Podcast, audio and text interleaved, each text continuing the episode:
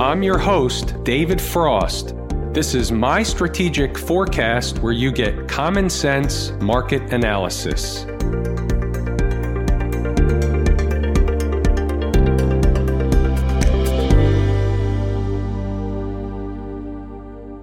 Today is Friday, March 15, 2019. This episode is for the week ending March 15, 2019. So this is a weekend video. We're going to go over everything that went on. We're going to go over everything that the chart is indicating is going to go on in the future. We're going to do that all in this video. We'll look at a couple of stocks. We'll look at some of the fan favorites we're going to look at magic numbers. I'm going to show you how and why a certain number actually is magic. Not that it's magic forever, but it certainly was magic today. We've got a laundry list of stuff to go over, so let's get rolling. But before we do, let me first pause and thank everybody who participates, who posts comments under the video each and every night. I love the interaction, and you know I love the banter back and forth. In addition, if it's worthy, hit the thumbs up button on the video and then go ahead and share the video with anybody that you think can benefit from this information. The week is closed. We're above 280.40. That was the important number. We closed considerably above that number. That's bullish. It doesn't matter what happens Monday. It's bullish right here, right now. I'm calling balls and strikes the chart is in an uptrend. This daily chart is in an uptrend. We have to always respect the trend. Why is that? Because the trend is your friend until the very end. We're above all the moving averages. We just closed above for the second time a very important weekly number. Where does that come from? It's worth the refresher. It comes from the high of the breakdown candle 280.40. Two weeks ago, we closed above it by a couple of pennies. Then we had a decline. Now we just closed back above that price. That's important. I think it's bullish. It doesn't have to be bullish for months or years. It can be bullish for a couple of weeks. I'll get back to that in a moment. What about the other side? What happens if this was all a fake out what happens if it was a trick, trap, fool, and frustrate and they pull the rug out and all of a sudden we have a big gap down on Monday or the market just declines out of nowhere? We have a black swan. What is the bogey on the downside? We have to start with 280.40. Any hourly close below 280.40 and something else is developing, it's not as bullish as it was Friday afternoon. Now, let's also qualify the 280.40. Can the market still come beneath 280.40, remain bullish, and then push higher after the fact? And the answer is yes, it can. We've already seen that happen. What kind of tricks are up Mama Market's sleeve? We'll all find out at the same time. We're going to come back to the daily chart, but first, I want to talk about magic. Let's go back to 280.40 and why is it magic? Why was it magic today? Here's where the opening print happened. We gapped down at the open. Part of the reason for that was a dividend. The spider went ex dividend today. That means that on the open today, the stock, any stock, this applies to any stock that pays a dividend. At open on ex dividend day, the stock opens down the exact amount that the dividend is going to pay. In this case, it's a quarterly dividend, so it opens down the amount of the quarterly dividend. And then it happened to be a coincidence that it opened and found a low at 280.40. To be precise, the low was 280.43 in both the first and the second candle. So 280.40, give or take, ends up to be support including a dividend or the stock going ex dividend. That's nothing short of fascinating, if not amazing. And here's the best part. I got a flurry of messages from traders that were buying the market down at 280.40. Well, guess what? They were rewarded because it took off to the upside, as we can see.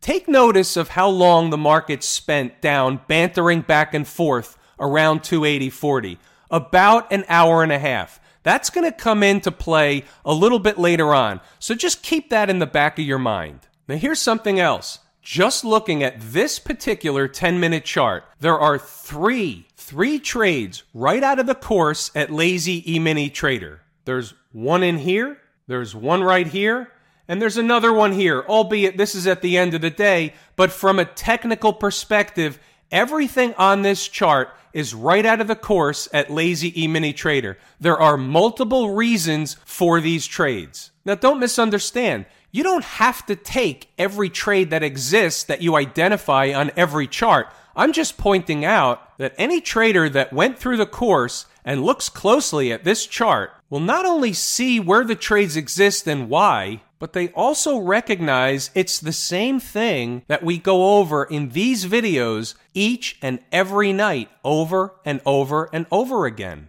Time is more important than price. When time and price converge, you have a trade on your hands. When they converge with the proper signals that are also taught in the course, you have a trade on your hands. Let's go back to the big picture for a moment. We know the bogey on the downside, 280.40. That has to be the bogey. It's been seen and it's been shown on the chart over and over again. That's the bogey.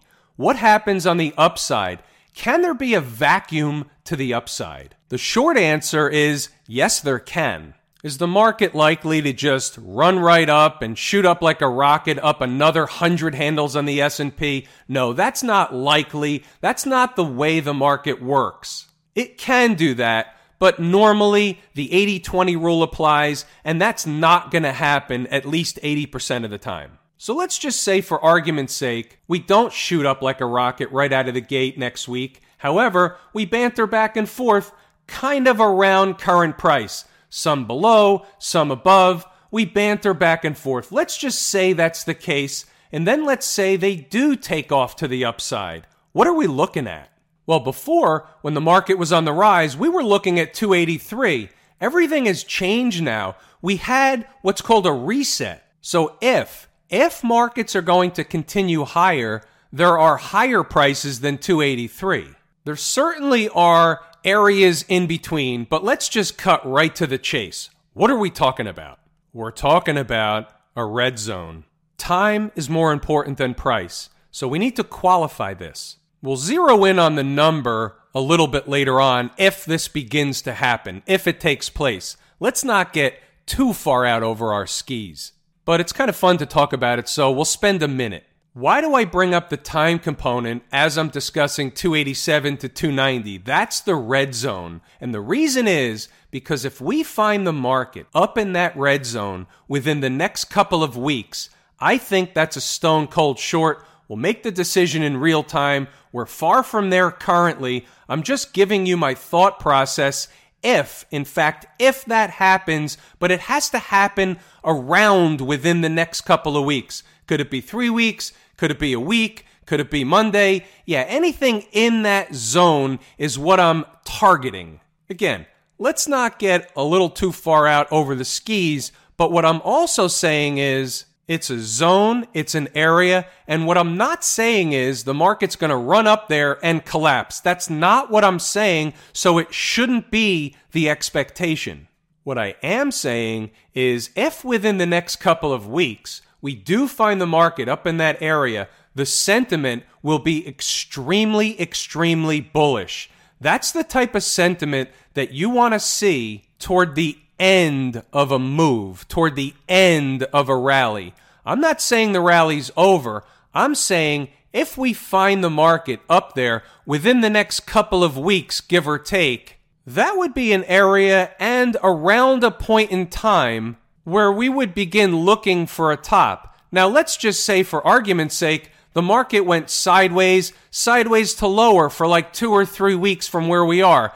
That whole discussion then goes off the table. So it really is time specific. All that being said, let's keep in mind right back where we were about two weeks ago and a long way from where we were a week ago Friday. We're above all the moving averages, but it wouldn't be out of the ordinary for the market to want the 20 period moving average or home base to catch up a little bit to price. That would mean we could banter back and forth a little bit. Remember, I said the 280.40 is the bogey on a short term basis, but it's really based on the weekly close. So we can use it for two purposes, but keep in mind that dipping below it during the week and then closing back above it at the end of the week still keeps the market really in a bullish, bullish phase. We just have to separate the short term stuff from the longer term stuff. And in this case, when I say longer term, I'm really talking about a couple to three weeks away. Here's another chart worth looking at. We looked at this one a couple of times during the week, and there's something I want to point out, something really, really interesting.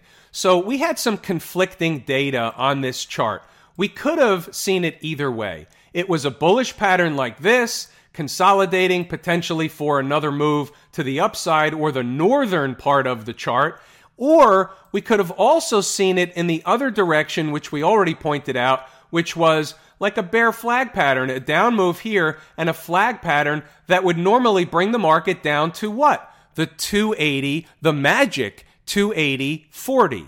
Interestingly enough, and this is right out of the course at Lazy E Mini Trader, from a symmetrical standpoint, that did take place down to the 28040 and both the chart pattern within the chart pattern actually one worked out and the other is beginning to work out. So the bear flag pattern worked out inside the breakup candle, which still is an active bullish pattern. It's quite fascinating. What's even more fascinating is that magicness of the 280 40. Before we move on, we're back to the 10 minute chart because I want to make mention of something.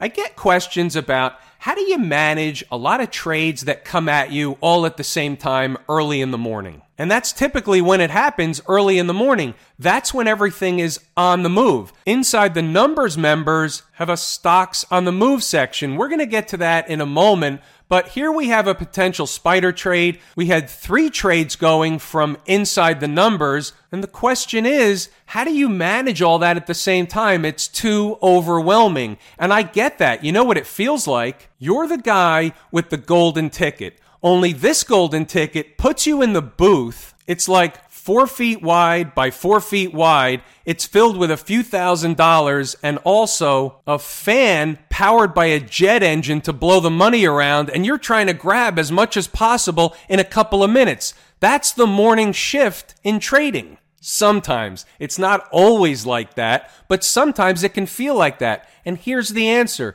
You do what you can. You can't take every trade. It doesn't work like that. You take the ones you can and you stay focused and centered around what you are doing and you don't worry about what you didn't get. If I had a nickel for every trade I missed, I'd have a hell of a lot of nickels. The IWM, my favorite market leading indicator, we just got done discussing how bullish the S&P 500 looks. Here's the IWM, doesn't look the same. Again, we run into overhead resistance at the same place we did the other day. The overhead resistance is basically the 20 period moving average. 155.70 was the number we selected. It's basically the breakdown candle high, the 20 period moving average. That's the overhead resistance. Until and unless the IWM can bust through that area, the whole market's not going anywhere. We're going to have to have some level of participation if we're going to get that melt up slash vacuum to the upside. If that's ever going to take place, the IWM has to get above not only the 20 period moving average, but it likely has to get above the 200 period moving average. And I'll tell you this if in fact we go to some of the numbers discussed in the SPY a moment ago and the IWM ends up stalling out at the 200 period moving average, that would be an ominous sign for the markets. I'm just saying. Here's an item we discuss quite a bit. What's the way, what's the best way that they can get above overhead resistance? Is to gap above it. They can simply work their way through it. They can banter back and forth to get through it. They can do that, but it's easier to gap above it. I don't know whether we'll get a gap opening Monday or not. However, I'm just saying that's the way, the easy way that they can get above the overhead resistance. When markets are getting to extreme levels, we like to look at the VIX for some kind of signal if it's going to provide one. Right now, all we see in the VIX is a downtrend. And I'm going to remain steadfast on 12, 11 and a half. That's the area that each and every time the VIX tends to get down sub 12, we end up with a turning point. Not necessarily right away, but I want to explain further what I mean. Every time the VIX goes down low, what happens next? It goes higher. So look what happened when we hung around sub 12. So let me put the crosshairs where 12 is. So here's 12. So each and every time we tend to get to 12, the market, or the VIX in this case, bounces back up. What that really means in English is we end up with a decline in the stock market and a spike in volatility. So how do you translate that to money? If the VIX drops below 12, you can buy the VIX, but you have to wait. It might not happen overnight. It might take a few weeks. It might take a month or two. But each and every time the VIX drops below 12, you can count on the fact that it's going to snap up eventually, which means that when the VIX is below 12, the market is likely getting to overbought, significantly overbought, and important price levels. What's going on over in the transportation department? My second favorite market leading indicator. It's the same thing as the IWM. This has been a wonderful canary in the coal mine for a long, long time. So I'm not going to change my philosophy on the transports anytime soon.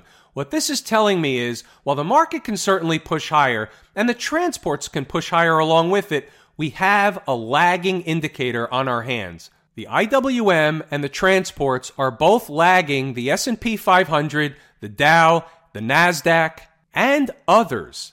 Nobody notices this stuff, but I think it's extremely important. So these are big puzzle pieces. They're on the table. The markets can push higher. They can have quote unquote the blow off top. We can do a lot of things, but this is telling me something else is going on under the hood. We need to pay attention to it. They're puzzle pieces. They're on the table. Nothing like a good old game of ping pong back and forth. We go from bullish to not so bullish to very bullish. Here's a breakout. It's official. It's a closing new recent high. It's breaking out. We've been discussing this for quite a while. The Qs are actually leading the market. I don't like to use the Qs as a leading indicator for the reasons you already know. It's too top heavy in the names we know. The fan favorite names, the Amazons, Netflix, Apple, you know, all the normal suspects. The point is, we're breaking out. They're headed to a destination. We're not at the destination yet. Where is it? Well, the very nearby destination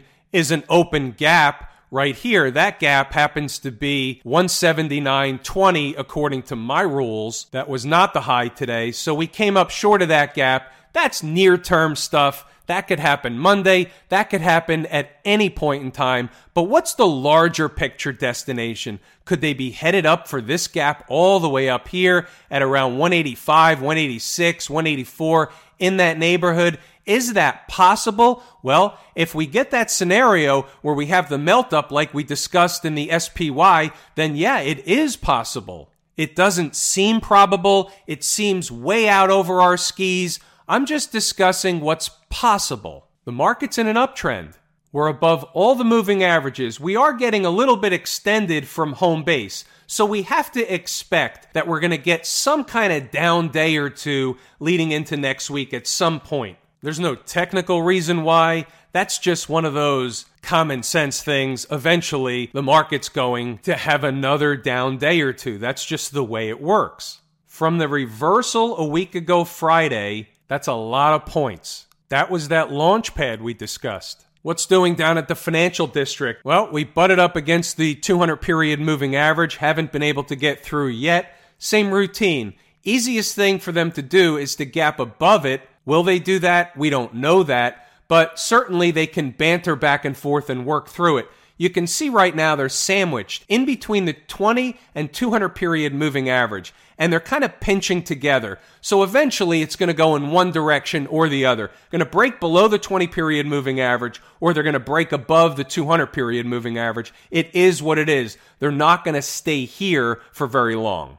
Could it be a few days? Absolutely, but they won't stay there for very long. How about the semiconductor index? The SMH is the ETF that tracks the Philadelphia Semiconductor Index, 10706. That was a gap. It got filled. That was not the high of the day, but it was almost the high of the day, just a few pennies higher, and then the market pulled away from that level. That's normal garden variety market behavior. You really have to look at a weekly chart of the SMH to see what's going on here. Is it possible that we had a launch pad and that we have much higher prices and we're going to rise above these pivots over here around 110, above 110? Is it possible? Sure, it's possible if the other markets are rising, so will the SMH. What does a failure look like? What's the bogey on the downside for the SMH? Well, Friday's low is a good start. Any hourly close below Friday's low, and they're likely going to fill the gap. But here's the thing we're above and significantly above all the moving averages. So even if they fill the gap, that still doesn't take away the uptrend. The point I'm making, as we sit here today, the SMH is in a very strong and bullish position. That's what the charts are saying. It's balls and strikes. Let's take a detour and talk inside the numbers. There's good stuff in here, so let's start with the pre market morning notes. So this comes out sub 9 a.m. in the morning. It's available before 9 a.m. That's long before the market opens. The first thing is we discuss the dividend in the SPY. Everybody's aware. Happy Friday. The grind higher continues. Here's the meat and potatoes. This morning, it appears the ES is intending to pay a visit into the 2830s. Remember that. We're going to go back to the charts later, but remember that number. Now go back to the 10 minute chart of the spider and remember when I said how long the market bantered back and forth around 280.40. It was about an hour and a half. So now keep in mind, this is out before that takes place. Reminder, Fridays are generally light volume sleeper markets after the first 90 minutes of the day or less. Today happens to be quadruple witching options expiration, so there could be some extra activity going on, rebalancing, so on and so forth. It's an awareness. I want everybody to be aware of all the possibilities, all the things that are going on before the market even opens for business. More meat and potatoes. Let's scroll up a little bit. What's the bogey for this morning? The ES has to stay above 2820. That's what they have to stay above to keep the band playing on. As long as they remain in bull mode, they'll make a run for 2830 to 2835. Keep that in mind. That happened to be around the high of the day. Now, here's where it really gets slick. How does it normally happen? Quick shakeout of the Johnny come lates. Once they're out, the push begins. Will it be normal? I wish I knew. Just saying what's more common than not. The point is, is that they did shake out the Johnny come lates. They bantered back and forth, and then they took off after the first 90 minutes of the trading session. We always give the other side. What happens if the ES drops below and closes hourly below 2820? Bears take the ball, and we're right back down where we were the day before. That didn't happen, but we have to have an awareness of both sides. Closing out the week strong could create another vacuum to the upside. So I'm already discussing this in the pre market. We don't know that it's going to happen, but it's all in the spirit of an awareness. Then we continue on. We didn't have any morning gap trades this morning, but we had a few stocks on the move. Three out of the six stocks on the move hit their target entries today. We're going to look at the charts some of these numbers end up to be, in and of themselves, magical on this day or on the day that these are provided. We'll take note of HEAR, Oracle, and ADBE, which is Adobe. We'll take note of the targets and we'll look at the charts. Continuing on, we always give the important numbers. We give the ES numbers translated to the SPY numbers, and we also give the crude oil numbers for our crude oil traders. Take note of 2836 on the chart. That was an important number. That was around the high of the day. Here is the chart of the S&P E-mini futures contract. It's the same as the SPY, but the SPY numbers are skewed because of the dividend, but the magic number worked. Go figure that one out. But the high of the day here was 2836.50. How about the stocks on the move? How about HEAR? So we had two targets. And when we have two targets that are relatively close together, The suggestion is traders can take a partial position at the first target and add if the stock continues to the second target. 1375, the stock didn't blink. It really just fired right through that, right down to the 1327, but you can see what happened after that. As soon as it hit 1327, it was right back almost to 14 and a quarter within minutes. And then after that took place, you can see how that 1375 area did find some importance after all. It was supportive of the market for a while. Then it broke down later on. But you can see the importance of these numbers. That's all that I want to display is the importance of these numbers. Look where the stock closed yesterday. The stock closed at 16 and a quarter. It's getting killed and we nail it for a quick trade. Here's Oracle. It also looks like it cut through the first target like a hot knife through butter,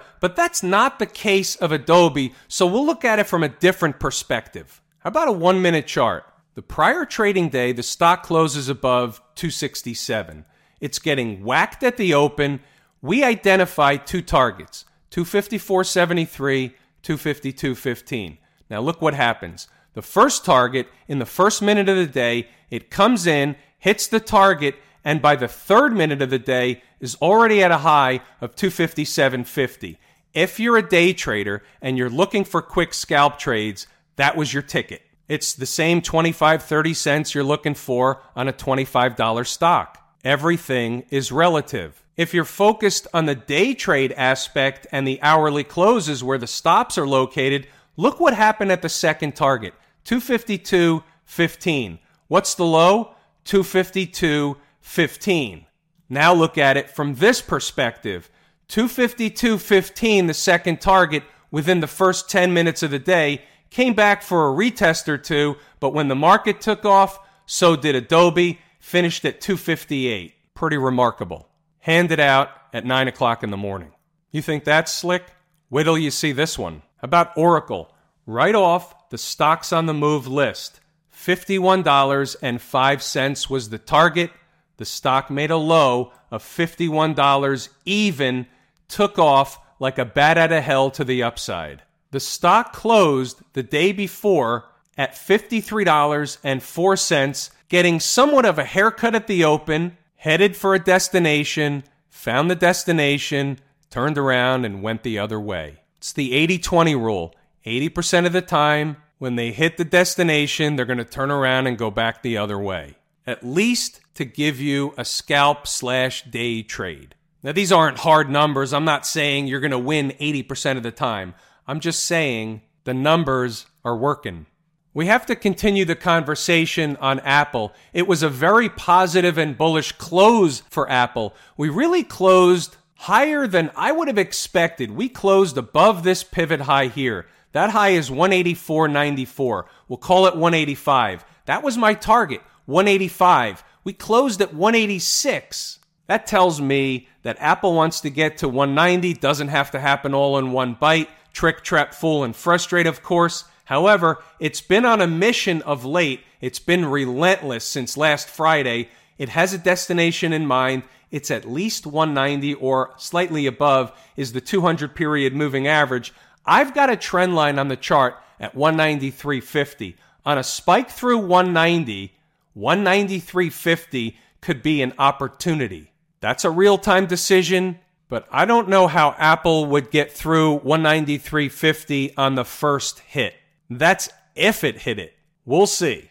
But I know there's a lot of holders of Apple out there. There's a lot of lovers of Apple. Apple makes great products. Everybody gets that. So I know there's a lot of love for Apple. There's a lot of folks out there that want to see Apple rise. I'm all for it. Let it go higher. And on that note, we're going to give it a wrap. I'm out of wind. I'm David Frost. My strategic forecast. Thanks for tuning in for another episode of Common Sense Market Analysis.